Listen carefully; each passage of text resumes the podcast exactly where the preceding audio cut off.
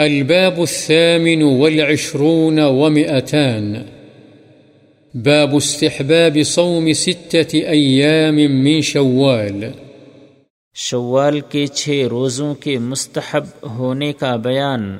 عن أبي أيوب رضي الله عنه أن رسول الله صلى الله عليه وسلم قال من صام رمضان ثم أتبعه ستا من شوال كان كصيام الدهر. رواه مسلم.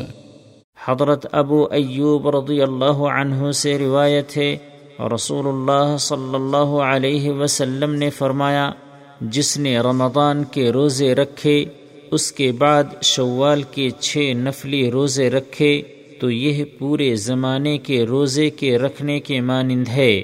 مسلم